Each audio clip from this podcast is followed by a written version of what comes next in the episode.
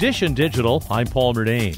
We have more pet tech, this time for cat lovers. Tech columnist Marc Saltzman says check out the Bolt Laser cat toy for around $35. This is a little device that you place down on a table or on the floor, and it uses a safe laser that dances around that the cat follows and has some fun with. And to end that dreaded daily chore for any cat owner, there's the Pet Safe ScoopFree Automatic Self Cleaning Litter Box. It uses disposable trays that are pre filled with crystal litter, which is said to absorb urine and dehydrate solid waste to provide fewer odors than regular clumping litter.